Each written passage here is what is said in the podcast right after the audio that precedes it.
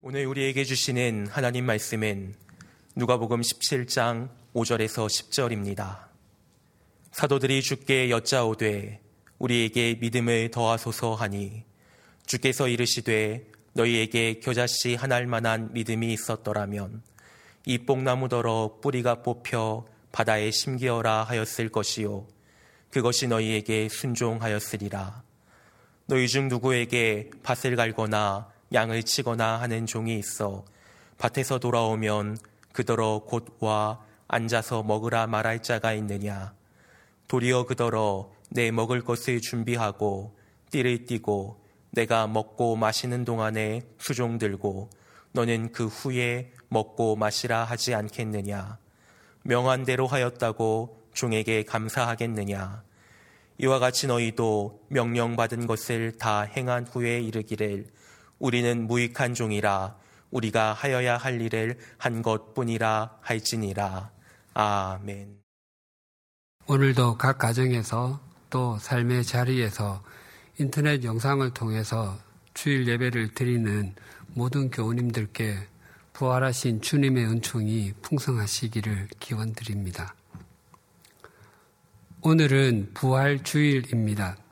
주님께서는 우리의 죄와 허물을 영원히 용서해 주시기 위해서 십자가의 제물이 되셔서 대속의 피를 흘리시고 돌아가신 후 사흘째 되는 날 죽음에서 죽음에게 죽음을 선포하시고 영원히 다시 사셨습니다.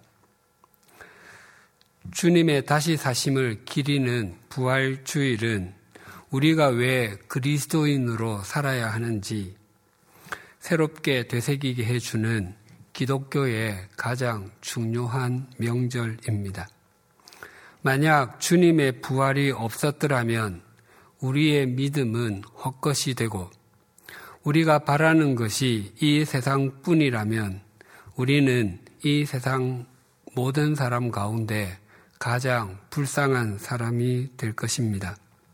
그러나 주님께서 죽음을 깨뜨리시고 부활하셨기에 주님 안에서 영원한 생명을 누리면서 이 세상에 그 어떤 상황에도 함몰되지 아니하고 죽음을 뛰어넘어 영원한 진리를 좇을 수 있습니다.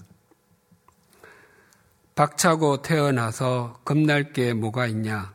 깨지고 박살나도 제대로 한판 붙어봐로 시작되는 대찬 인생이라고 하는 제목의 대중가요가 있습니다.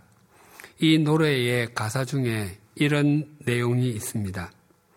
한 번 죽지 두 번 죽냐 덤빌 테면 모두 덤벼봐 깡으로 치자면 둘째 가라면 섭섭해 한 번 뽑은 칼이라면 찔러야지 호박이라도 까짓것 어떠냐? 목숨 한 번 걸어봐. 한 번 죽지 두 번 죽냐는 두렵고 힘든 상황에서도 담대하게 나아갈 때에 주로 하는 말입니다. 특히 군인 정신을 강조할 때에 사용하곤 합니다.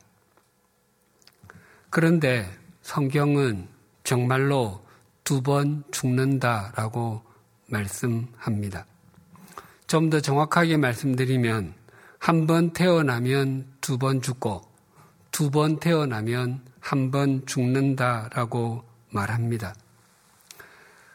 우리 육체의 죽음 이후에 영원한 죽음이 있는데 그 죽음은 그리스도 예수로 인해서 거듭 태어나지 아니하면 born again 하지 않으면 맞이하게 된다고 합니다. 예수 그리스도께서 우리에게 영원한 죽음을 맛보지 않게 하시고 영원한 생명을 누리게 해 주시기 위해서 부활하셨습니다. 하나님께서 사도 바울을 통해서 이렇게 말씀하십니다. 고린도전서 15장 55절에서 58절입니다. 사망아 너의 승리가 어디 있느냐? 사망아 네가 쏘는 것이 어디 있느냐? 사망이 쏘는 것은 죄요. 죄의 권능은 율법이라. 우리 주 예수 그리스도로 말미암아 우리에게 승리를 주시는 하나님께 감사하노니 그러므로 내 사랑하는 형제들아 견실하며 흔들리지 말고 항상 주의 일에 더욱 힘쓰는 자들이 되라. 이는 너희 수고가 주 안에서 헛되지 않은 줄 알미라. 모든 사람은 첫 번째 죽음을 맞이하게 됩니다. 여기에서 예외인 사람은 아무도 없습니다. 그러나 사람이 진정한 진정으로 두려워해야 하는 것은 이 첫 번째 죽음이 아니라 두 번째 죽음인 영원한 죽음입니다. 사도 바울은 죽음, 즉 사망을 쏘는 것이라고 말합니다. 그리고 그 쏘는 것이 구체적으로 죄라고 합니다. 죄는 영원한 죽음에 이르게 하는 독화살과도 같습니다. 그래서 사람들은 죽음을 두려워합니다. 하지만 그 죽음을 이기게 하시는 분이 예수 그리스도 바로 우리 주님이십니다. 왜냐하면 주님께서 죽음을 이기셨기 때문입니다. 그래서 우리는 영원한 승리를 주시는 주님으로 인해서 우리 삶의 자리에서 언제나 소망 가운데 살아갈 수 있습니다. 우리의 힘이 되시는 그 주님께서 우리의 삶을 헛되지 않게 해 주시며 영원한 가치로 승화시켜 주시기 때문입니다. 오늘 본문은 우리의 삶을 헛되지 않게 해 주시는 주님을 어떻게 섬겨야 하며 또 그리스도인으로서 어떻게 살아야 하는지에 대해 바른 길을 제시해 줍니다. 5절이 이렇게 증가합니다. 사도들이 죽게 여짜오되 우리에게 믿음을 더하소서 하니 예수님께서는 다른 사람을 실족하게 하는 일이 없을 수는 없지만 그 일을 행하는 사람에게는 화가 된다고 말씀하셨습니다. 즉, 가해자가 되는 것을 조심하라는 의미입니다. 우리가 이 땅을 살아가면서 화가 난 상태로 깊이 생각하지 않고 말을 내뱉을 때가 있습니다. 한 번만 더 깊이 생각하면 결코 하지 않을 말을 함으로 상대의 가슴에 못을 박습니다. 특히 가족들 사이에서 이러한 일들은 빈번하게 일어납니다. 하나님께서 서로 사랑하고 또 섬기라고 특별한 관계인 가족으로 묶어 주셨는데 가족이 가족이 아니라 원수처럼 사는 가정이 얼마나 많은지 모릅니다. 우리는 주님의 이 말씀을 아주 무겁게 받아야 합니다. 그리고 내가 다른 사람에게 말로나 행동으로 상처를 주었다고 생각이 되면 진심으로 용서를 구해야 합니다. 그것이 바른 태도입니다. 또한 다른 사람의 말이나 행동 때문에 피해자가 되는 경우도 참 많습니다. 그래서 분한 마음 때문에 잠을 잘 이루지 못하기도 하고 일상생활을 힘들어 하기도 합니다. 그때 주님께서는 용서하라고 말씀하십니다. 한 번, 두 번 정도가 아니라 하루에 일곱 번이라도 죄를 범한 사람이 찾아와서 내가 회개합니다 라고 하거든 용서하라고 말씀하십니다. 우리 속, 우리 속에 이런 원망이, 원망의 마음이 생길지 모릅니다. 어떻게 그것이 가능합니까? 이 말씀을 들은 제자들 역시 당황하였던 것으로 여겨집니다. 그래서 그들이 주님께 우리에게 믿음을 더하여 주십시오라고 말씀드린 것입니다. 그들 역시 자신들의 능력으로는 불가능하다는 것을 인식하였기 때문입니다. 그 말을 들으신 주님의 반응이 이러하였습니다. 6절이 이렇게 증가합니다. 주께서 이르시되 너희에게 겨자씨 하나일 만한 믿음이 있었더라면 이 뽕나무 들어 뿌리가 뽑혀 바다에 심기어라 하였을 것이요 그것이 너희에게 순종하였으리라. 제가 고등학교에 다닐 때와 대학교에 다닐 때 1년에 몇 차례씩 산으로 기도하러 가곤 했습니다. 당시에 산기도를 다니시는 분들이 적지 않았습니다. 산 속에 있는 특정한 기도 장소로 곧바로 가기도 하고 산 속에 있는 작은 기도원의 짐을 풀고는 방석 한 장 들고서 밖으로 나가 기도를 드린 경우도 있, 어, 있었습니다. 당시에 산에 기도하러 간다를 소나무 뽑으러 간다라고 표현하기도 했습니다. 제가 주님을 인격적으로 만난 지 얼마 되지 않아 가슴만 아주 뜨거웠던 고등학생 때 실제로 그렇게 크지 않은 나무를 붙잡고서 기도한 적이 있었습니다. 하나님, 계자씨 하나일 만한 믿음이 있으면 뽕나무가 뽑힌다고 했는데 제게도 그것을 보여주십시오라고 간절하게 기도한 후에 그 나무를 힘껏 당겼습니다. 허리만 아팠습니다.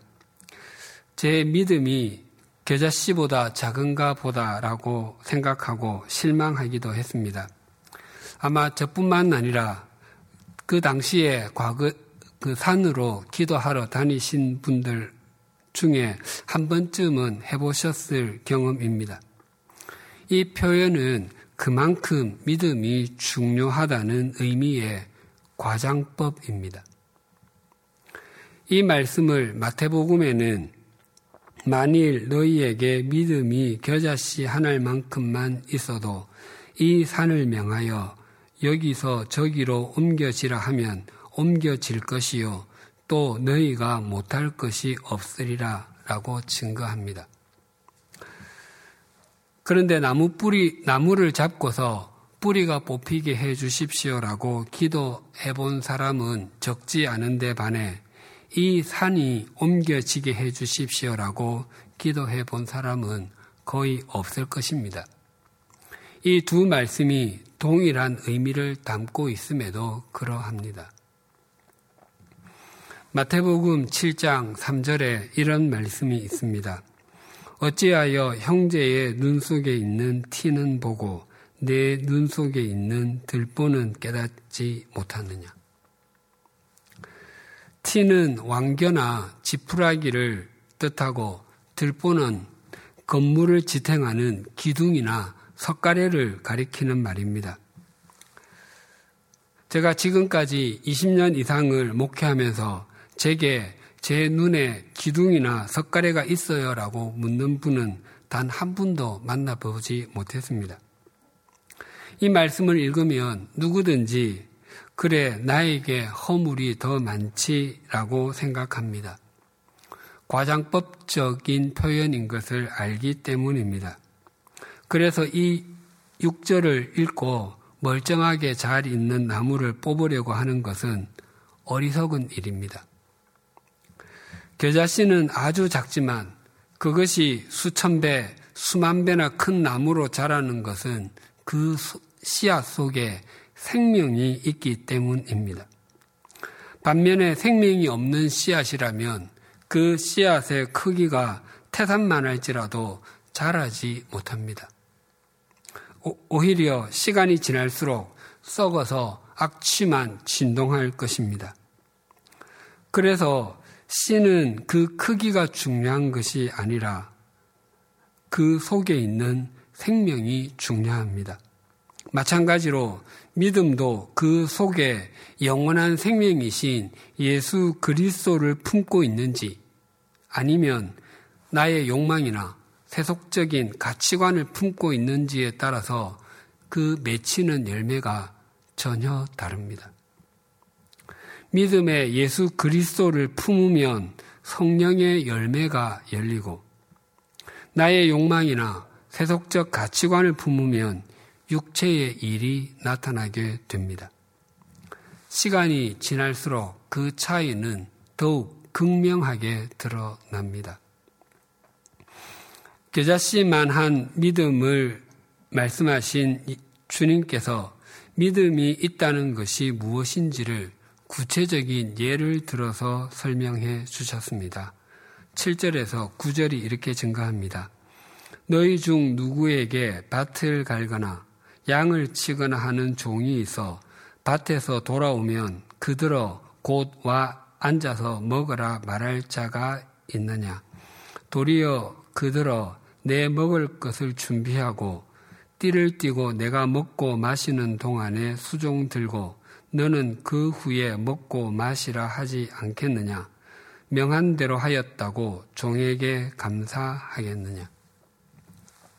주님께서는 믿음이 있다는 것이 무엇인지를 종과 주인의 관계를 통해서 설명하셨습니다.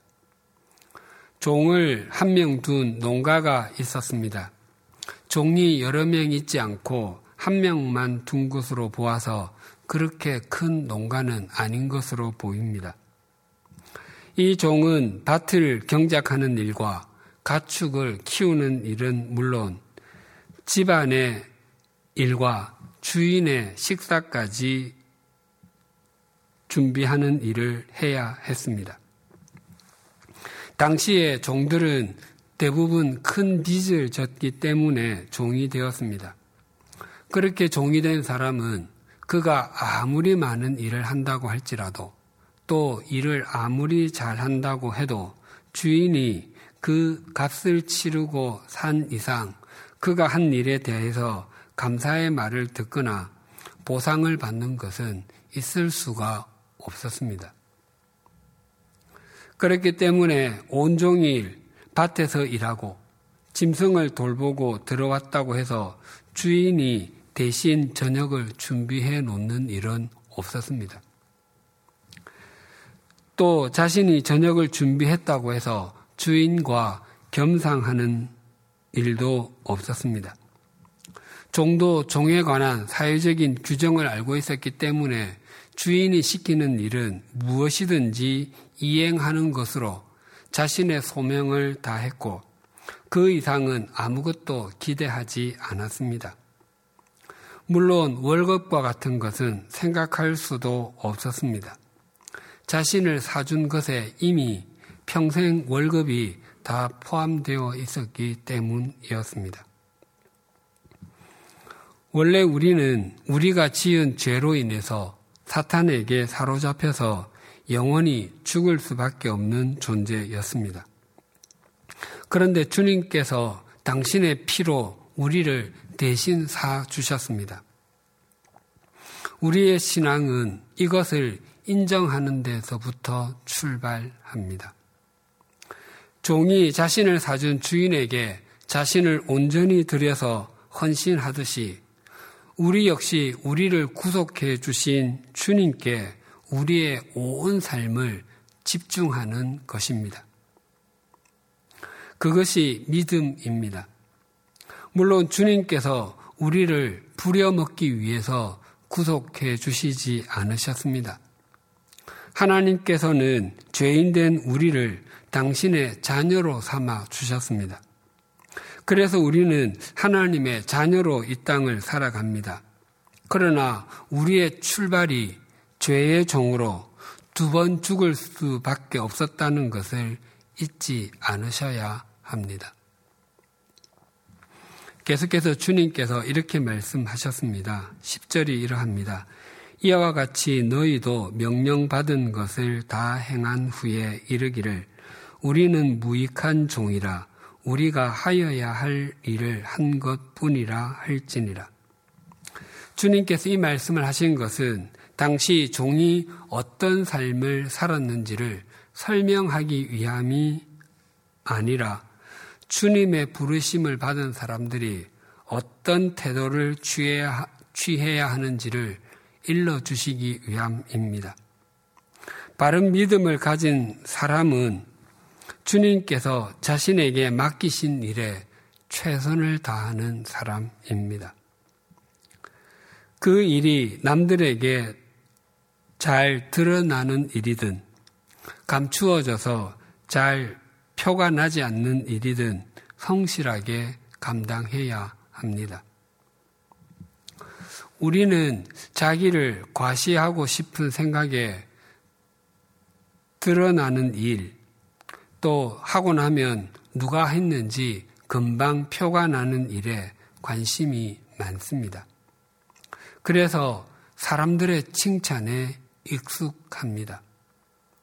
그러나 사람들의 말과 칭찬에 익숙해지게 되면 주님의 어루만져 주심을 경험할 수 없습니다. 그리스도인이 주님의 격려에 익숙해지고 그것으로 신앙의 양식을 삼을 때 더욱 건강한 그리스도인이 될 수 있습니다. 그것이 신앙의 신비이고 주님과 나와의 비밀입니다. 10절에 나와 있는 종은 헬라어로 둘로스라고 하는데 노예라는 뜻입니다. 이 말은 묵다 또는 메다에서 나온 단어입니다. 당시 노예들은 시장에서 쇠사슬에 묶여서 자신을 사갈 주인을 기다리고 있었습니다.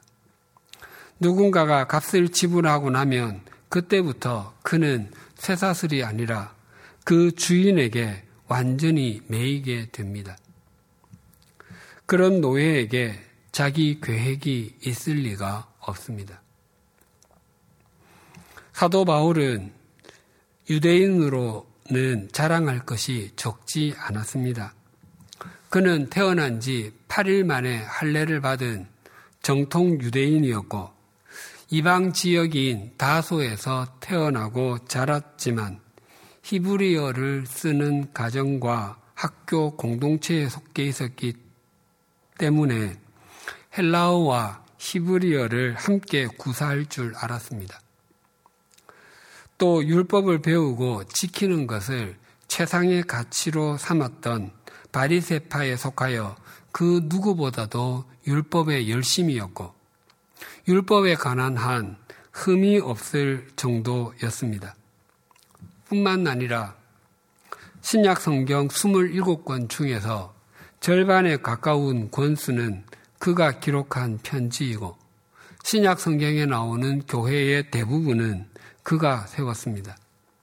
그런 그가 로마서 1장 1절에서 자신의 신분을 이렇게 표현했습니다. 그리스도 예수의 종인 나 바울은 부르심을 받아 사도가 되었습니다. 나는 복음, 하나님의 복음을 전하기 위하여 따로 세우심을 받았습니다. 바울은 자신을 그리스도의 종, 노예라고 고백합니다. 그는 그것, 그것을 자랑스럽게 여겼습니다. 그리고 자신은 예수 그리스도의 십자가 외에는 자랑할 것이 없지만 그래도 자랑해야 한다면 자신의 약한 것을 자랑한다고 했습니다. 자신의 약함을 알면 알수록 자신의 힘이신 예수 그리스도의 강하심이 더욱 또렷하게 드러나기 때문이었습니다. 사도 바울뿐만이 아닙니다. 예수님의 열두 제자 중에서 베드로는 으뜸 제자로 역임을 받았습니다.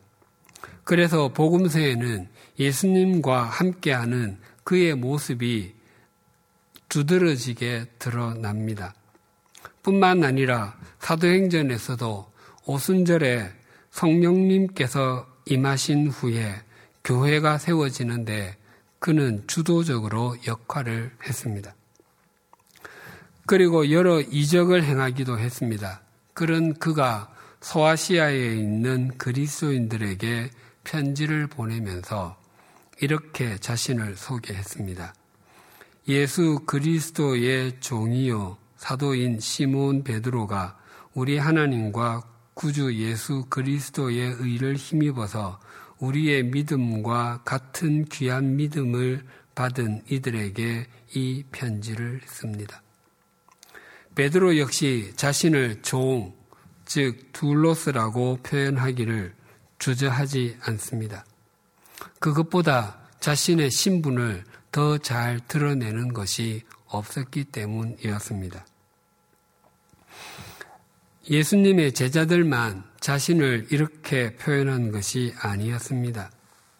예수님은 마리아에게 성령님으로 인해서 잉태되었지만 요셉과 마리아 사이에는 아들 4명과 또 딸들이 있었습니다.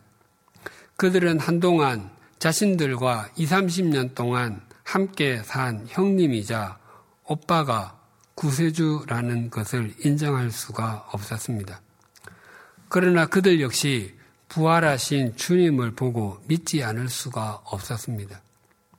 그 형제들 중에 첫째가 야고보입니다. 그는 초대 예루살렘 교회에서 담임 목사의 역할을 했습니다.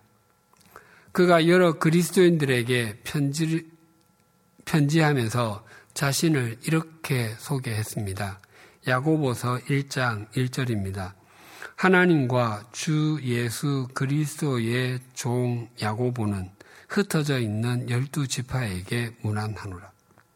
그 역시 자신을 종 그리스도께 메인 사람이라고 부르기를 서슴지 않습니다. 자신이 예수님의 형제였노라고 20, 30년 동안 함께 동고 동락했었노라고 말하고 싶지 않았겠습니까? 그러나 예수님을 형님이 아닌 그리스도로 인격적으로 만나고 나니 자신의 과거는 중요하지 않았고 자신을 그분의 종으로 표현하는 것이 가장 적절하게 여겨졌기 때문이었습니다. 이처럼 믿음의 사람들은 주님의 부르심을 받은 사람들은 자신이 명령받은 것을 다 행하고서도 자신을 무익한 종이라고 부르는 것을, 주저하지 않았고 자신은 그저 해야 할 일을 한 것 뿐이라고 여겼습니다. 세종대왕과 조선의 과학자 장영실의 이야기를 다룬 영화 천문 하늘에 묻다가 있습니다. 이 영화는 임금이 타는 가마인 아녀가 부서지는 사건을 중심으로 펼쳐지는 장영실이 만든 해시계 물시계와 세종대왕의 한글 창제에 관한 이야기이자 두 사람의 꿈에 관한 이야기입니다. 이 영화의 마지막에 두 사람이 이런 대화를 나눕니다. 장영실이 말합니다. 전하, 솔직히 소인은 전하께서 저를 잊으신 줄 알았사옵나이다. 세종이 말합니다. 내가 어떻게 잊을 수 있겠나? 영실, 글이 만들고 싶어 하시던 글자는 다 완성하셨사옵나이까? 세종, 내 정음이라고 이름은 붙여보았네만 이것 때문에 자네를 잃는 것은 아닌가 후회가 되는구먼. 영실, 아닙니다. 절대 아닙니다. 전하께서는 백성들 모두가 읽고 쓰고 할 수 있게 만들어 주신다 하지 않으셨습니까? 세종, 영실이 자네 꿈은 어땠나? 영실, 저는 이제 모든 꿈을 다 이룬 것 같습니다. 세종, 자네는 조선의 시간을 만들고 조선의 하늘을 열었네. 내 꿈을 자네가 다 이루어 준 셈이지. 영실, 아니옵니다. 전하께서 그런 꿈을 꾸지 않으셨다면 소인이 어떻게 그런 일을 이룰 수 있었겠습니까? 세종이 이렇게 말합니다. 아니네, 자네가 만들지 않았으면 그것이 내 꿈인지 그 누가 알 수 있었겠는가? 예수님께서 십자가의 죽음에서 사흘째 되는 날에 부활하시고 승천하신 후 하나님과의 대화를 생각해 봅니다. 성자께서 말씀하십니다. 아버지, 솔직히 내가 십자가에서 엘리 엘리 라마 사박단이라고 외칠 때 나를 버리신 줄 알았습니다. 성부 말씀하십니다. 내가 어떻게 성자를 버릴 수 있겠나? 성자, 아버지, 그렇게 원하시던 구원이 다 완성되었습니까? 성부, 내가 영원한 생명이라고 이름을 붙였지만 그것 때문에 성자를 십자가에 달리게 한 것이라 마음이 아프구먼. 성자 아닙니다. 이제 모든 사람이 영원한 생명을 얻는 길이 생겼지 않습니까? 이제 나는 내가 할 일을 다 한 것 같습니다. 성부, 성자, 성자는 내가 명령하였던 것을 다 행하여 주었다. 성자가 구원을 완성한 것이지. 성자 아닙니다. 아버지께서 나를 세상에 보내지 않았다면 어떻게 십자가에서 피를 흘리고 부활함을 통해서 구원을 완성할 수 있었겠습니까? 성부가 말씀하십니다. 아니다. 성자가 명령받은 것을 다 행하지 않았다면 그것이 우리의 구원 계획인지 그 누가 알 수 있었겠나? 우리는 모두 두 번 죽을 수밖에 없는 존재였지만 죽음에게 죽음을 선언하시고 부활하신 주님께서 명령받은 것을 다 행하심으로 우리가 두 번 죽지 않고 영원한 생명을 얻게 되었습니다. 이제는 우리가 하나님께서 말씀으로 말씀하시는 것을 다 행할 책임과 의무가 있는 주님의 종들입니다. 우리가 주님께 우리가 가진 모든 것을 드리고 우리의 모든 지혜와 모든 재능을 드리고 심지어 우리의 생명까지 드려도 우리가 받은 영원한 생명과 부활의 소망에 비하면 부족하기 짝이 없습니다. 죽음에게 죽음을 선포하시고 부활하신 주님께서 우리의 힘이 되시며 지금 우리와 함께 계십니다. 주님께서는 볼지어다 내가 세상 끝날까지 너희와 항상 함께 있으리라고 약속하셨습니다. 그래서 우리가 우리 삶의 자리에서 주님의 종으로 신실하게 살아갈 때 우리는 두 번 죽을 수밖에 없는 사람들을 주님께 연결하여 영원한 생명을 누리게 하는 부활의 증인들이 될 것입니다. 그리고 우리가 명령받은 것을 다 행하며 우리가 달려가야 할 길을 다 달려간 후에 주님 앞에 서게 되었을 때 이렇게 고백하십시다.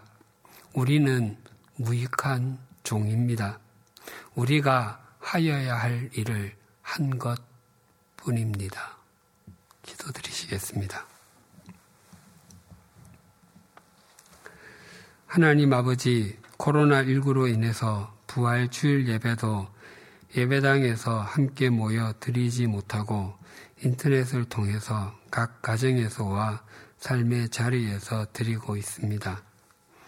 코로나19로 인해서 감염의 두려움과 사망에 쏘는 것이 우리를 짓누를지라도 부활하신 주님과, 주님께서 우리와 함께 하심에 소망 가운데 거할 수 있게 해 주셔서 감사합니다. 또한 두 번 죽을 수밖에 없었던 우리를 영원한 생명에 잇대어 주시기 위해서 죽음에게 죽음을 선포하시고 부활하신 주님과 날마다 동행하게 해 주시옵소서. 주님께 접붙임을 받고 주님을 구주로 모신 사람들은 자신이 주님의 종으로 불리는 것을 그토록 자랑스러워 했습니다. 우리도 주님의 종임을 잊지 않게 하여 주셔서 명령받은 것을 다 행하는 것이 가장 큰 기쁨이 되게 하여 주시옵소서. 한순간이라도 자신을 드러내거나 자신을 높이기 위해서 하나님과 사람을 섬기는 척 하려는 오류에서 벗어나게 하시고 그런 유혹이 우리에게 엄습해 올 때 고개를 강하게 흔들며 그것은 주님께서 원하시는 것이 아니야라고 거부할 줄 아는 용기도 더하여 주시옵소서. 언제 어디에서나 우리가 우리 삶의 자리에서 주님의 종으로 신실하게 살아가므로 두 번 죽을 수밖에 없는 사람들을 주님께로 연결하여 영원한 생명을 누리게 하는 부활의 증인이 되게 하여 주시옵소서 예수님의 이름으로 기도드립니다. 아멘.